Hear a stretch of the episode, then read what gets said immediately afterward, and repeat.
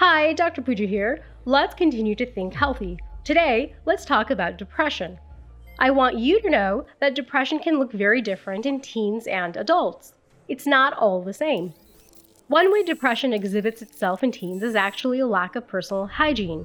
It's gonna look like the young person's no longer showering regularly, they're not brushing their teeth, they're not taking care of themselves physically. Oftentimes, parents or caregivers ignore these outward visible symptoms because they don't want to comment on the appearance of their child. But, as a caretaker, this is something I think you should at least start considering.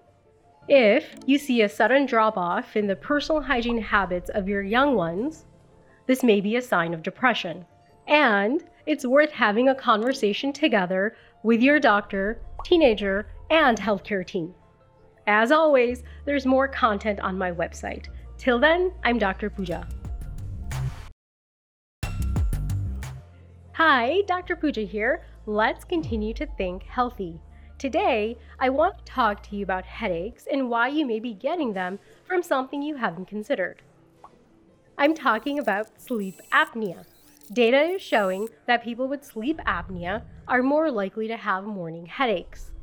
So, if you find yourself suddenly struggling with morning headaches, you're having a hard time starting your day, and you're not getting up as fresh as you were earlier, I think it may be worth your time in discussing these morning headaches and sleep apnea with your healthcare team.